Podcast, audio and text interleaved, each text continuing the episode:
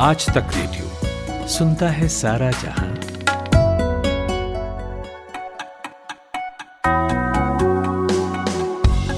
Hello good morning आज तारीख है 29 जून, दिन है बुधवार का, और आज तक रेडियो पर आप सुन रहे हैं आज का दिन। मैं हूँ अमन गुप्ता। आज सबसे पहले बात करेंगे कि राजस्थान इतना ओवर सेंसिटिव क्यों हो गया है? उदयपुर में बेरहमी से हुई हत्या एक समाज के भीतर किस तरह के सवालों को उभारती है और कहाँ रह जाती है चुप्पी? उधर महाराष्ट्र में राजनीतिक ड्रामा चालू हुआ है कल रात राज्य के ex CM Devendra Fadnavis governor से मुलाकात करने पहुँचे. तो आज क्या सूरत हाल प्रदेश की राजनीति में बन सकता है? और क्या उद्धव ठाकरे फिर से हिंदुत्व का कार्ड आगे कर रहे हैं? जानेंगे. फिर होगी ईरान और अर्जेंटीना की बात. ये ब्रिक्स में शामिल होना चाहते हैं. तो ये बात किसके लिए खुशखबरी की तरह है और किसके लिए सिरदर्द? जानेंगे एक्सपर्ट से. फिर आखिर में भारत और आयरलैंड के बीच टी मैच की बात होगी। जैसे तैसे भारत जीत गया है तो क्या बेहतर किया जा सकता था और किस खिलाड़ी के प्रदर्शन ने उम्मीद जगाई है? लेकिन अभी सुनिए 60 सेकेंड्स हेडलाइंस खुशबू कुमार से।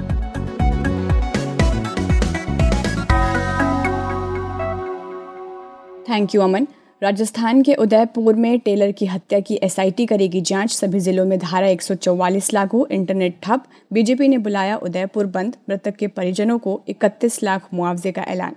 महाराष्ट्र के मुख्यमंत्री उद्धव ठाकरे लगातार दूसरे दिन करेंगे कैबिनेट की मीटिंग। दूसरी तरफ़ बीजेपी ने अपने सभी विधायकों को मुंबई आने को कहा। देवेंद्र फडणवीस से हो सकती है मीटिंग।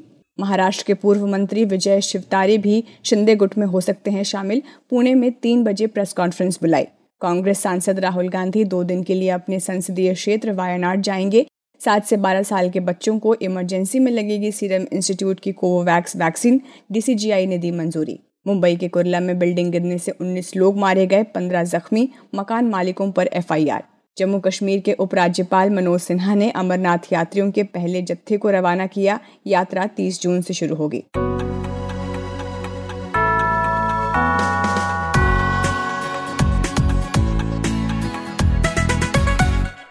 नमस्कार ये है आज का दिन, और मैं हूँ अमन गुप्ता।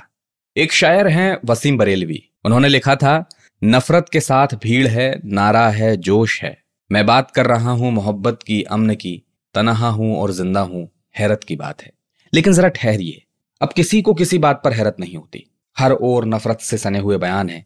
यकीन ना हो तो अपने या अपने परिचितों के व्हाट्सएप स्टेटस और इनबॉक्स देख लीजिए। राजस्थान के उदयपुर में जो कल हुआ, वो आप तक उसी रास्ते पहुँच भी गया होगा। उदयपुर में एक धान मंडी करके थाना क्षेत्र है और यहीं के मालदास स्ट्रीट में दो लोगों ने एक युवक की गला रेत कर बेरहमी से हत्या कर दी। रिपोर्ट्स के मुताबिक मृतक युवक के आठ साल के बेटे ने नुपुर शर्मा के समर्थन में सोशल मीडिया पर पोस्ट कर दिया था और इससे गुस्साए आरोपियों ने उसके पिता की बेरहमी से हत्या कर दी। मामले की गंभीरता को देखते हुए और माहौल बिगड़ ना जाए इसलिए राज्य के मुख्यमंत्री अशोक गहलोत को कुछ ही मिनट बाद पब्लिक में आना पड़ा।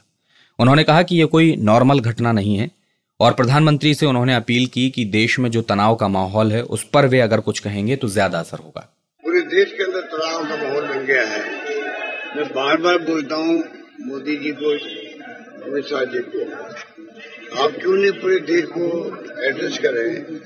कि जो हालात बन गए हैं, कुछ कारणों से। गलियों में, मॉलों में लोग ये समझ नहीं पा रहे। कस्बों में, जहाँ जिसकी आबादी कम संख्या में है चाहे वो हिंदू है, मुस्लिम है, कोई भी है। वो ज़्यादा चिंतित है।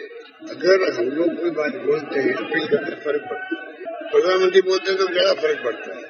तो मेरा मानना है, पीएम को ऐसे मौके पर आने, पूरे देश को संबोधित करना चाहिए। अपील करनी चाहिए कि हम किसी कीमत पर हिंसा को बर्दाश्त नहीं करेंगे। ये घटना उदयपुर की कोई मामूली घटना नहीं है। जिस रूप में की गई है, वो कल्पना के बाहर है। के बारे में ऐसा भी कर सकता गहलोत ने यह भी कहा कि मुस्तैदी से कार्रवाई होगी और दोषियों को बख्शा नहीं जाएगा। उधर राजस्थान विधानसभा में नेता प्रतिपक्ष और बीजेपी नेता गुलाब चंद कटारिया भी मीडिया से मुखातिब हुए। उन्होंने कहा कि इस घटना के पीछे किसी गैंग का हाथ हो सकता है। और मैं सोचता हूँ उसने अपना वीडियो भी वायरल किया है। सत्रह तारीख का भी वीडियो वायरल हुआ है और आज जो मर्डर कर रहा है, उस मर्डर का भी वीडियो वायरल हुआ है। और मैं सोचता हूँ कि ये कोई तो भी गैंग होनी चाहिए, क्योंकि बिना किसी इस प्रकार की गैंग के, इस प्रकार का मर्डर, इस प्रकार की घटना को लेकर के नहीं हो सकता है। आप सत्रह का वीडियो भी सुनो और अभी का वीडियो भी आप सुनोगे तो आपको सारा विषय समझ में आएगा। अब इस घटना के बाद पूरे प्रदेश में धारा 144 लागू कर दी गई है। साथ ही साथ उदयपुर के कई इलाकों में कर्फ्यू लगा दिया गया है। इसके अलावा अब तक और इस मामले में क्या पुख्ता जानकारी आ पाई है, खासकर आरोपियों की गिरफ्तारी को लेकर, ये पूछा मैंने इंडिया टुडे मैगजीन के राजस्थान रिपोर्टर आनंद चौधरी से। जो राजस्थान में जो कल घटना हुई है उदयपुर में, कन्हैयालाल टेलर की जो हत्या की जो घटना हुई है, वो एक बहुत ही दुर्भाग्यपूर्ण और दिल हिला देने वाली घटना है। आप देखिए कि इसमें सरकार की हर तरह की नाकामी थी, लेकिन सरकार की एक जो इसमें, जो सरकार का काम जो ठीक तरह से आया पुलिस और प्रशासन का, वो ये था कि तीन घंटे के अंदर अंदर आरोपियों को उन्होंने दोनों को गिरफ़्तार कर लिया। वो भी उदयपुर से 100 किलोमीटर के दायरे में, भीम में, उन दोनों को अरेस्ट कर लिया। ये एक पुलिस के लिए, ये एक अच्छी बात हो सकती है और पूरे राजस्थान के लिए एक ये ठीक हो सकता है कि पूरे राजस्थान को जलने से बचाने वाली एक घटना होगी ये। इस घटना के बीज जो है वो ये मानिए कि आप पंद्रह दिन पहले ही बोए जा चुके थे। जब नुपुर शर्मा का केस हुआ, उसमें कन्हैया लाल ने के एक मोबाइल से एक सोशल मीडिया पे एक मैसेज वायरल होता है, जिसमें एक समुदाय विशेष के खिलाफ बहुत सारी टिप्पणियाँ की जाती है और उससे उस समुदाय में लोग भड़क जाते हैं। और वो फिर लोग कन्हैया लाल को और जान से मारने की धमकी देते हैं और कन्हैया लाल के वो बहुत पीछे पड़ जाते हैं तो कन्हैया लाल उसको लेके थाने में रिपोर्ट भी दर्ज कराता है कि मुझे जान से मारे जाने का खतरा है और मेरे पीछे ये लोग पाँच छह दिन से घूम रहे हैं।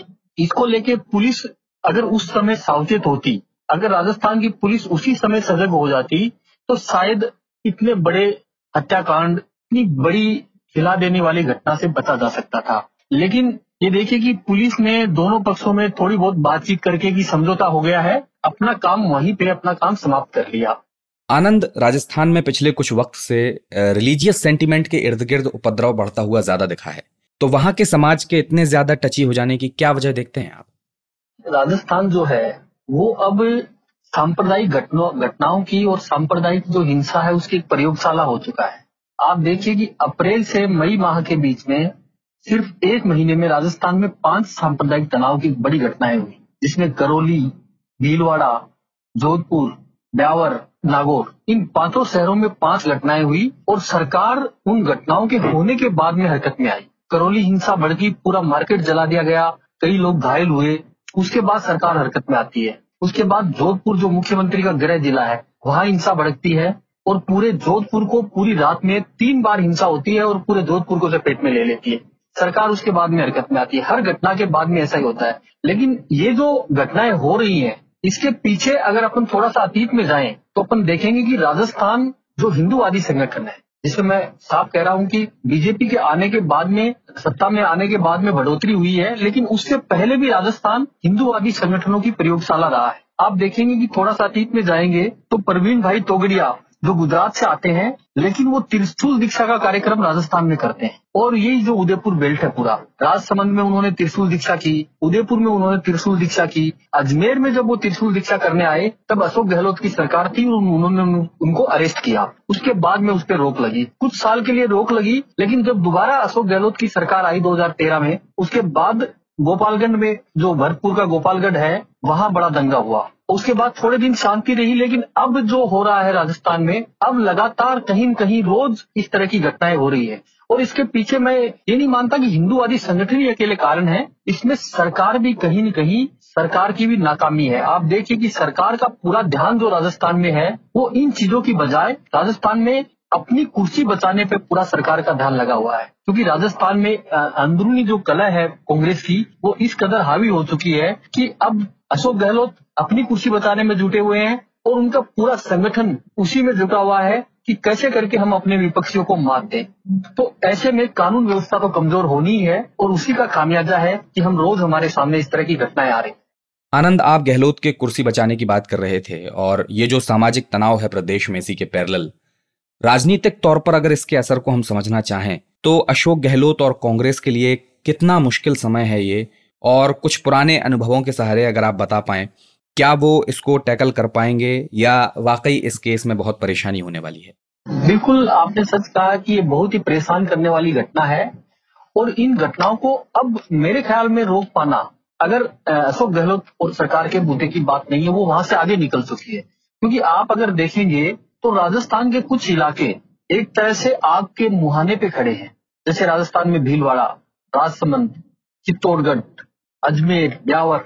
राजस्थान का ये एक इलाका जो है, पूरा हाड़ोती, कोटा, ये पूरा इलाके में इस कदर से सांप्रदायिक तनाव का जो माहौल है, वो पैदा हो गया है कि अब उसे रोक पाना एक साल अशोक गहलोत का एक सवा साल बचा अभी। सवा साल में वो कितना रोक पाते हैं, मुझे जो जहाँ तक लग रहा है कि ये बहुत मुश्किल होगा और कांग्रेस के लिए ये आने वाले समय में बहुत भारी पड़ने वाला है, क्योंकि अगर इस तरह की घटनाएँ राजस्थान में लगातार बढ़ी तो राजस्थान का जो एक एक जो शांति है, वो तो बिगड़ेगी बिगड़ेगी। दूसरी चीज़, कांग्रेस को इसका बड़ा नुकसान उठाना पड़ेगा चुनाव में आने वाले। अगर अशोक गहलोत सरकार ने अभी इसको पूरी तरह से काबू नहीं पाया तो हाँ उन्होंने एक काम ठीक किया है कि उन्होंने पूरे प्रदेश में एक माह के लिए धारा एक सौ चौवालिस लगाई है, इंटरनेट बंद किया है। राजस्थान में, मैं आपको थोड़ा सा ये भी जानकारी दे दूँ कि राजस्थान जम्मू कश्मीर के बाद में देश का ऐसा दूसरा राज्य है जहाँ सबसे ज़्यादा इंटरनेट बंद की गई है। सांप्रदायिक तनाव की घटनाएँ तो अलग बात, परीक्षा तक कराने में सरकार को लगातार इंटरनेट बंद करना पड़ता है। इस तरह की घटनाएँ जब भी सामने आती हैं, वो राजनीतिक दलों के लिए एक तरह से फ़सल तैयार होती है वो उनके लिए। और इस फ़सल को अगर जनता को नहीं रोका इस फ़सल को अगर इन, इनको काटने दिया गया तो ये जनता के लिए बहुत बड़ी क्षति होगी। लेकिन जनता को इस, ऐसे मौकों में सूझबूझ से काम लेते हुए इनकी मंशाओं को कभी पूरा नहीं होने देना चाहिए। और मुझे आशा है कि राजस्थान जैसा शांति प्रिय प्रदेश, जहाँ लंगा मांगनियार की एक संस्कृति रही है, जो मीरा के भजन गाते हैं, जो कृष्ण के भगत गाते हैं, मुस्लिम होते हुए भी, वहाँ मुझे लगता है कि इस तरह की घटनाएँ ज़्यादा असर नहीं दिखा पाएँगी। और राजस्थान शांति प्रिय प्रदेश रहा है और आगे भी वैसा ही प्रदेश रहेगा। शुक्रिया आनंद चौधरी।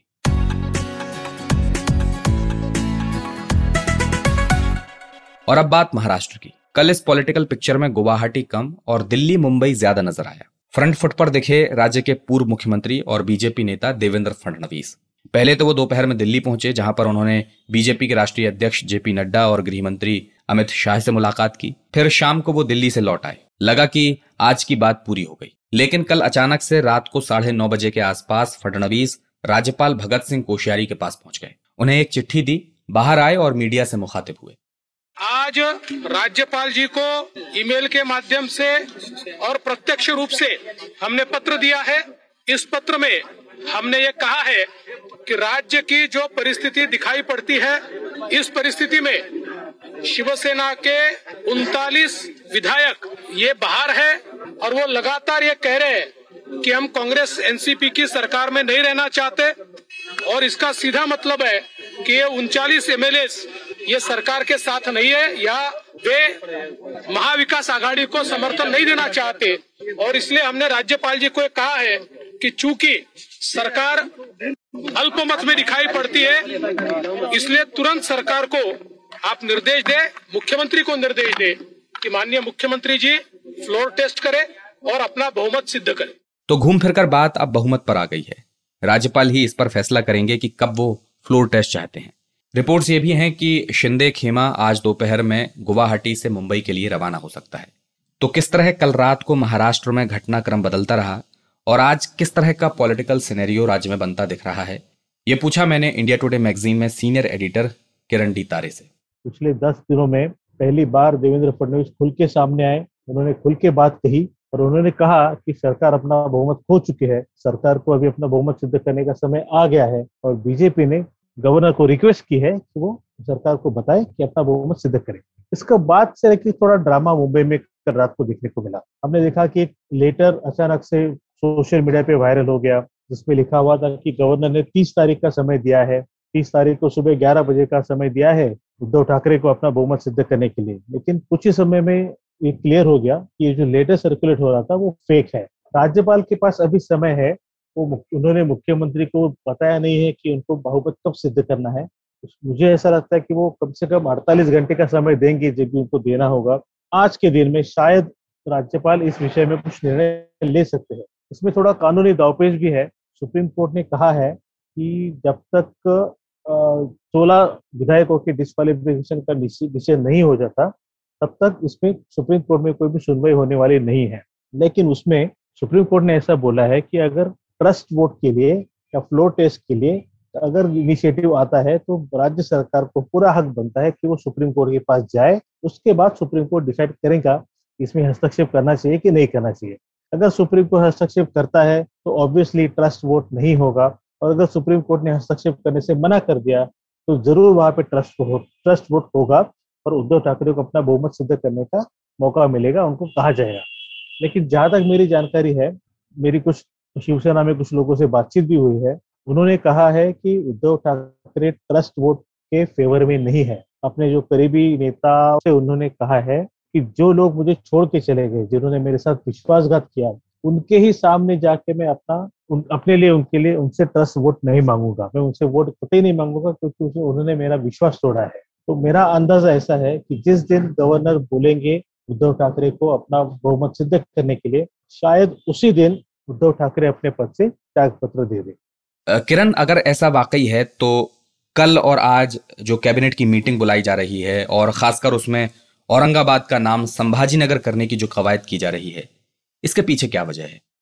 उद्धव ठाकरे जब से मुख्यमंत्री बने हैं, उनके ऊपर सबसे बड़ा आरोप यही लगता रहा है कि उन्होंने हिंदुत्व जो है अपना हिंदुत्व का स्टैंड काफ़ी डायल्यूट कर दिया है। उनका हिंदुत्व अभी काफ़ी सौम्य हो गया है, वो पहले की तरह हार्ड हिंदुत्व की बातें नहीं करते इसका सबसे बड़ा प्रमाण था कि कुछ दिनों पहले मतलब लगभग एक महीना पहले, उद्धव ठाकरे ने एक सभा में औरंगाबाद में ही जाकर कहा था कि मेरे मन में तो औरंगाबाद का नामकरण जो है उसका नाम संभाजीनगर ही है। मैं तो उसको संभाजीनगर ही बुलाता हूँ। तो फिर ऑफिशियली उसका नाम बदलने की क्या ज़रूरत है? इसके बाद उनके ऊपर बहुत तीखा टिप्पणी हुई, बहुत की काफ़ी आलोचना हुई, जो स्टैंड शिवसेना उन्नीस सौ बानवे से लेके चल रही थी कि औरंगाबाद का नाम संभाजीनगर होना चाहिए, उस मुद्दे से सेना हट गई है, ऐसा उनके ऊपर आरोप लगा। और अचानक से जब सरकार अल्पमत में जा रही है, अल्पमत में जाते हुए हमें दिख रही है, अचानक से अनिल परब आते हैं और बोलते हैं कि हमने प्रपोजल दिया है कि आज होने वाली कैबिनेट की बैठक में औरंगाबाद का नाम संभाजी नगर होना चाहिए। मुझे इसके पीछे एक प्लान ऐसा लगता है कि संभाजी नगर नाम करने में कांग्रेस का सबसे बड़ा विरोध रहा है, शुरू से ही। कांग्रेस को लगता है कि उसका जो हार्ड कोर सपोर्टर है, सारे मुस्लिम कम्युनिटी जो है, वो इस बात को कभी एक्सेप्ट नहीं करेंगे कि औरंगाबाद का नाम बदल के संभाजी नगर कर दिया जाए। तो शुरू से ही कांग्रेस ने इस बात को अपोज किया है पिछले कुछ दिनों के बाद, पिछले कुछ दिनों पहले जब ये मुहिम चली थी कि औरंगाबाद का नाम बदला जाए, तभी भी कांग्रेस खुल के सामने आई थी। उन्होंने कहा था कि भले ही कुछ भी हो जाए, कोई भी प्राइस हमें चुकानी पड़े, हम औरंगाबाद का नाम बदलने नहीं देंगे। और आज की बैठक में अगर ये प्रपोजल आता है और शिवसेना के सारे मेंबर्स शिवसेना के सारे मिनिस्टर्स इस बात पर अड़े रहते हैं कि औरंगाबाद का नाम संभाजी नगर होना चाहिए और कांग्रेस अपना स्टैंड पर अगर कायम रहती है कि ये नामकरण नहीं होना चाहिए तो वहाँ पे कांग्रेस और शिवसेना के बीच में हमें टकराव देखने को मिल सकता है। इस बात का फ़ायदा उठा के उद्धव ठाकरे शायद हुतात्मा बनने की कोशिश करे, वो ये दिखाने का प्रयास कर सकते कि देखिए मैंने हिंदुत्व के लिए बहुत कुछ प्रयास किया, हो सकता है कि उनसे कांग्रेस की थोड़ी टकराव भी हो जाए। और मुझे ऐसा लगता है कि ये शायद उन्होंने अपना एग्जिट प्लान भी बना लिया है कि औरंगाबाद के मुद्दे पर मेरी कांग्रेस से टकराव हुई। कांग्रेस वाले नहीं चाहते थे उसका नाम संभाजीनगर हो। फिर भी मैंने संभाजीनगर करने का मन बना लिया। लेकिन गठबंधन में रहते हुए अगर मैं, मैं नहीं कर पा रहा हूँ तो मुझे इस गठबंधन में गठबंधन में नहीं रहना है। मैं अपना त्याग पत्र देने जा रहा हूँ। इस तरह की भूमिका वो ले सकते हैं। शुक्रिया किरण तारे।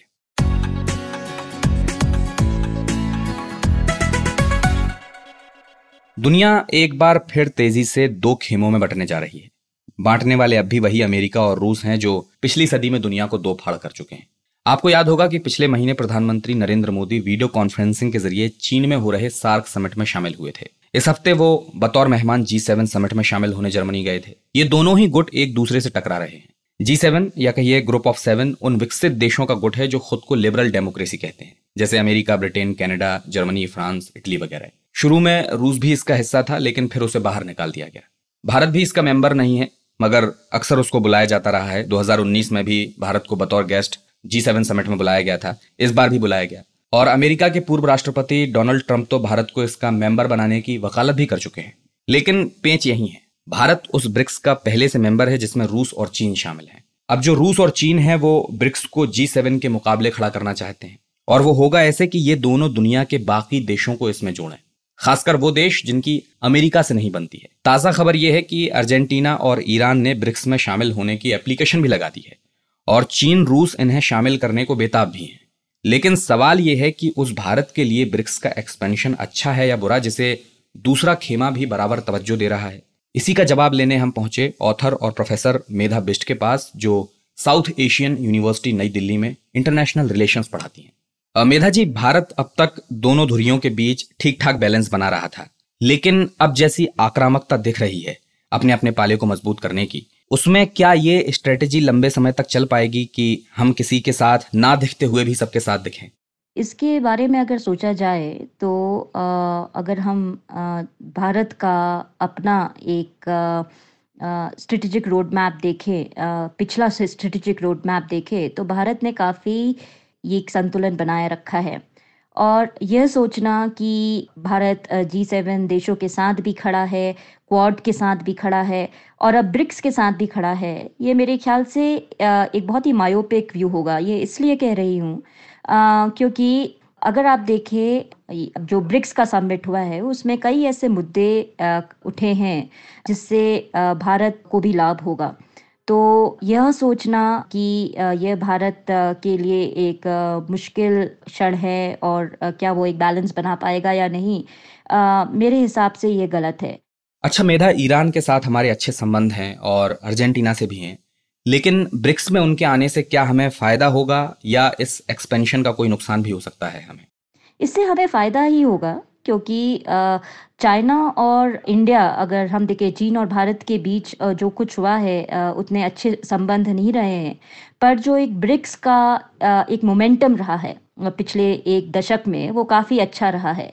और भारत की जो एक फ़र्स्ट नेबरहुड पॉलिसी भी है जिसको जयशंकर ने कई बार कहा है कि यह सिर्फ़ साउथ एशिया तक ही लिमिटेड नहीं है यह अब एशिया है और जब हम एशिया की बात कर रहे हैं हम ईस्ट एशिया की बात नहीं कर रहे हैं हम वेस्ट एशिया की भी बात कर रहे हैं। तो यहाँ मेरे ख्याल से ईरान के साथ आ, ईरान का ब्रिक्स में आना एक अच्छा संकेत ही लाता है, क्योंकि जो कुछ मुद्दे ब्रिक्स के देशों ने उठाए हैं स्पेशली यूएन सैंक्शंस के खिला के संबंध में, कि सैंक्शंस अगर कोई लेजिटिमेट एजेंसी है जो सैंक्शंस कर सकती है लागू वह सिर्फ़ यूएनएससी ही है, और कोई देश नहीं है। तो मेरे ख्याल से ये भारत के लिए अच्छा होगा, क्योंकि ईरान भी कुछ पिछले वर्षों में रूस के साथ और चीन के साथ अपने रिश्ते पुख्ता करने की कोशिश कर रहा है। और मेरे ख्याल से ये बहुत ज़रूरी है कि भारत क्योंकि उसकी लोकेशन एशिया में है, वो ये भारत के लिए एक अच्छा संकेत है। भारत को बैलेंस बनाना चाहिए ताकि उसको एक प्रो वेस्टर्न कंट्री के रूप में सिर्फ़ ना देखा जाए। और ये मेरे ख्याल से एक अच्छा संकेत है। इसी तरह अर्जेंटीना को भी अगर लेकर देखें मेरे हिसाब से ये एक अच्छा संकेत है, क्योंकि इससे भारत अपने specially Latin American countries south America particularly उसके साथ अपने संबंध सुधार रहा है। तो मेरे हिसाब से ये भारत के लिए फ़ायदेमंद होगा। बहुत बहुत शुक्रिया, प्रोफेसर मेधा, आज तक रेडियो से बात करने के लिए।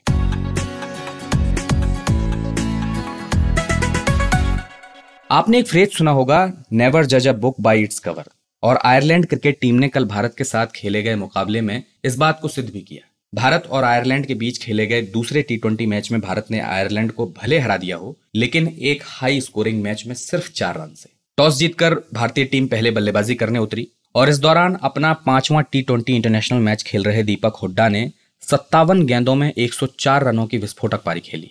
उनका साथ संजू सैमसन ने बखूबी निभाते हुए 42 गेंदों पर 77 रन बनाए। दोनों खिलाड़ियों की बदौलत भारतीय टीम ने 20 ओवरों में सात विकेट के नुकसान पर 225 रन बना डाले। आयरलैंड की टीम ने भी कड़ी टक्कर देते हुए लक्ष्य का पीछा किया, लेकिन पाँच विकेट खोकर 221 रन ही बना पाई। इस तरह भारतीय टीम ने आयरलैंड के खिलाफ खेली गई दो मैचों की टी ट्वेंटी इंटरनेशनल सीरीज़ को दो ज़ीरो से अपने नाम कर लिया। लेकिन एक हाई टोटलिंग मैच था कल का, भारत बस हारते हारते रह गया, वो भी आयरलैंड जैसी टीम के सामने, जिसे कमज़ोर माना जाता है। तो क्या वजह थी? क्या मैदान फेवर में नहीं था गेंदबाजी के? या हमारे एंड से कुछ कमियाँ थी? ये पूछा मैंने हमारे सहयोगी चैनल दी लल्लन टॉप में स्पोर्ट्स कवर करने वाले विपिन किराड़ से।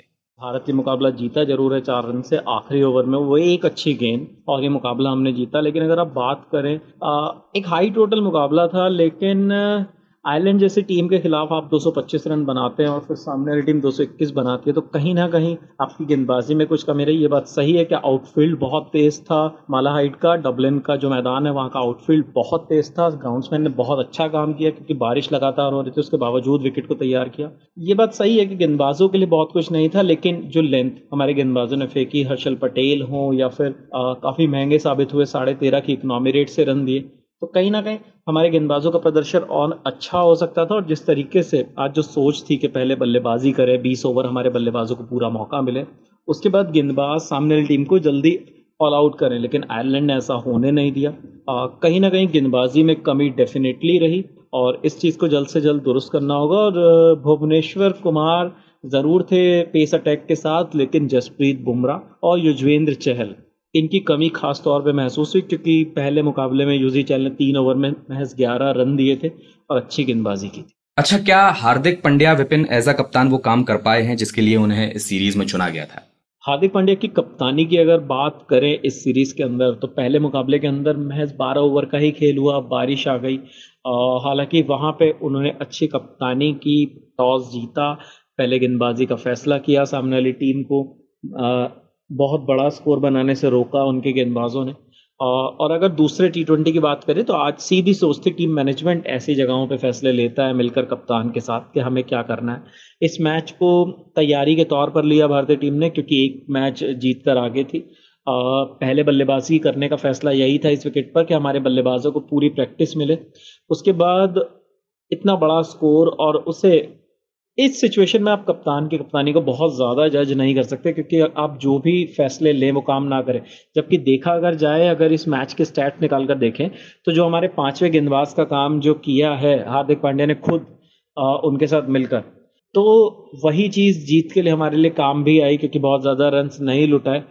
तो कप्तानी में कुछ अच्छे फैसले लिए हार्दिक पांड्या ने। और अगर बात ये करें कि आने वाले वर्ल्ड कप में वो कप्तानी के दावेदार हो सकते हैं तो निश्चित तौर पर सिर्फ़ ये दो मैच की सीरीज़ ही नहीं, हार्दिक पांड्या की कप्तानी के परफॉर्मेंस आंकड़े जो उन्होंने आईपीएल के अंदर किया रिसेंटली काफ़ी अग्रेसिव मैदान पे नज़र आते हैं, फैसले लेते हुए नज़र आते हैं, काफ़ी स्ट्रॉन्ग कैप्टन नज़र आते हैं और गुजरात टाइटंस को पहली बार में एक खिताब जिता दिया। अब से पहले कोई बात नहीं कर रहा था, लेकिन जिस तरीके से आईपीएल में कप्तानी की और अब आयरलैंड के खिलाफ भी आ, कुछ अच्छे फैसले। तो मुझे लगता है Hardik Pandya T twenty cricket के लिए वर्ल्ड कप में भले ही ना हो लेकिन आने वाले समय में इंडियन टीम की कप्तानी कर सकते हैं। बहुत बहुत शुक्रिया विपिन किराड़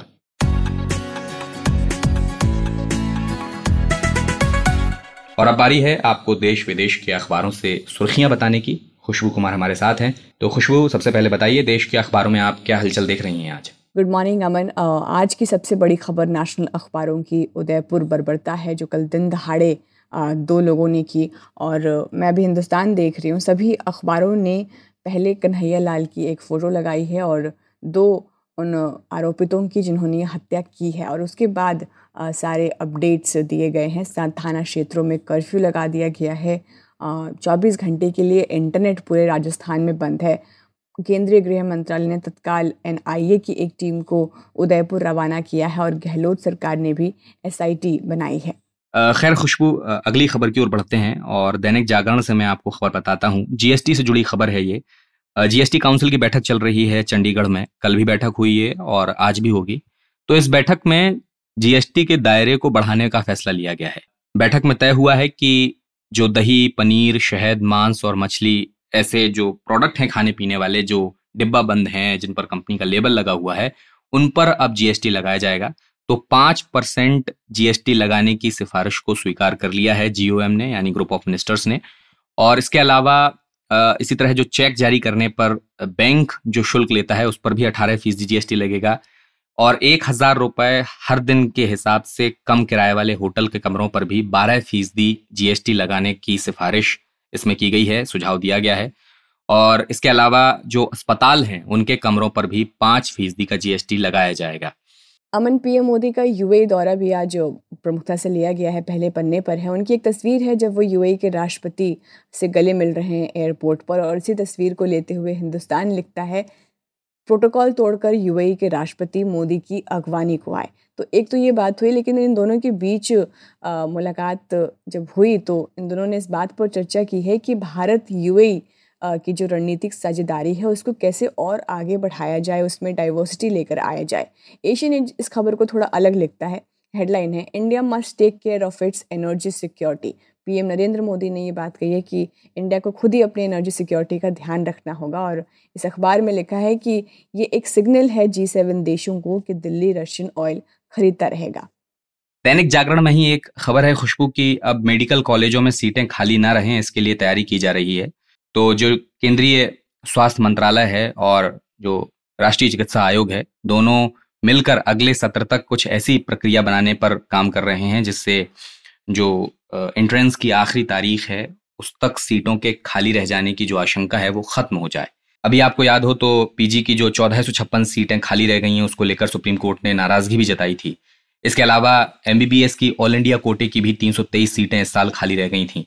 तो एक तरफ़ वैसे ही आ, मेडिकल की और पीजी की सीटें कम हैं और दूसरी तरफ़ इनका खाली रह जाना एक बड़ी चिंता का सवाल है। तो इसी के समाधान तलाशने के लिए अब प्रस्तावों पर चर्चा की जा रही है और जल्द ही इनको लेकर कुछ मापदंड बनेंगे और फिर इन खाली सीटों को भरा जा सकेगा।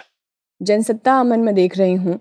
केंद्र सरकार एक जुलाई से सिंगल यूज़ प्लास्टिक पर रोक लगाने के फैसले में कोई बदलाव नहीं करेगी। इस पर एक संशय था कि वो कर सकती है, क्योंकि उद्योग जगत की तरफ़ से सरकार पर फैसले को कुछ समय तक के लिए स्थगित करने की मांग की जा रही थी। तर्क वो ये दे रहे थे कि जब तक सिंगल यूज़ प्लास्टिक का ऑप्शन ना मिल जाए बैकअप ना मिल जाए तब तक के लिए उनको मोहलत दी जाए। लेकिन केंद्र सरकार ने अब ये साफ़ किया है और कहा है कि मैन्युफैक्चरर्स को पर्याप्त समय दिया जा चुका है अब इसे किसी भी हालत में आगे नहीं बढ़ाया जाएगा। बढ़ते हैं खुशबू अब विदेश के अखबारों की और बताइए वहाँ क्या खबरें हैं? अमन मैं वॉशिंगटन पोस्ट देख रही हूँ। ऑस्ट्रेलिया में भारतीयों की जो आबादी है सबसे तेज़ी से बढ़ रही है और ये खुलासा ऑस्ट्रेलियन ब्यूरो ऑफ़ स्टैटिस्टिक्स की ओर से जारी आंकड़ों से हुआ है। 2016 के बाद से ऑस्ट्रेलिया में रहने वाले जो भारतीय मूल के लोग हैं, उनकी आबादी में 48 फ़ीसदी की बढ़ोतरी हुई है और भारत ने अमन चीन और न्यूजीलैंड को पीछे छोड़ दिया है और अब ऑस्ट्रेलिया और इंग्लैंड के बाद तीसरे नंबर पर आ गया है। इस बीच श्रीलंका कैबिनेट ने बाईसवें संविधान संशोधन विधेयक के मसौदे को मंजूरी दे दी है अमन। इसके ज़रिए अब राष्ट्रपति की शक्तियों को सीमित कर संसद को शक्तिशाली बनाने का प्रस्ताव है और मंत्रिमंडल के प्रवक्ता बंडुला गुणवर्धने ने इस बारे में जानकारी दी है कल। बहुत बहुत शुक्रिया, खुशबू।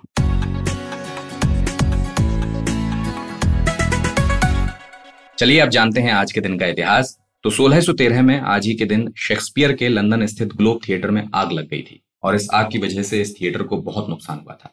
सचिन तेंदुलकर ने 2007 में आज ही के दिन दक्षिण अफ्रीका के खिलाफ फ्यूचर कप के दूसरे मैच में आंद्रे नेल की गेंद पर वनडे करियर के अपने पंद्रह हज़ार रन पूरे किए थे। भारत ने यह मुकाबला छह विकेट से जीता था और आज भारत के जाने माने वैज्ञानिक और सांख्यिकी विद पीसी महाल नोबिस का जन्मदिन है। अठारह सौ तिरानवे में वो पैदा हुए थे। तो पीसी महाल नोबिस को लेकर नामी गिरामी में हमने एक एपिसोड भी किया था। अगर आप उनके बारे में और ज़्यादा जानना चाहते हैं, इस एपिसोड को सुनना चाहते हैं तो गूगल पर जाकर पीसी महाल नोबिस नामी गिरामी डालकर सर्च कीजिए। पहले ही सर्च रिज़ल्ट में आपको ये एपिसोड मिल जाएगा। फ़िलहाल आज का दिन के इस एपिसोड को लेकर आपका कोई फीडबैक है तो हमें रेडियो एट आज तक डॉट कॉम पर ईमेल करके बताइएगा। मेरा नाम अमन गुप्ता है। इस पॉडकास्ट के लिए साउंड मिक्सिंग की है सचिन द्विवेदी ने। इसे प्रोड्यूस किया है शुभम तिवारी ने। कल फिर आपसे मुलाकात होगी। अपना ख्याल रखिए सुनते रहिए आज तक रेडियो। नमस्कार।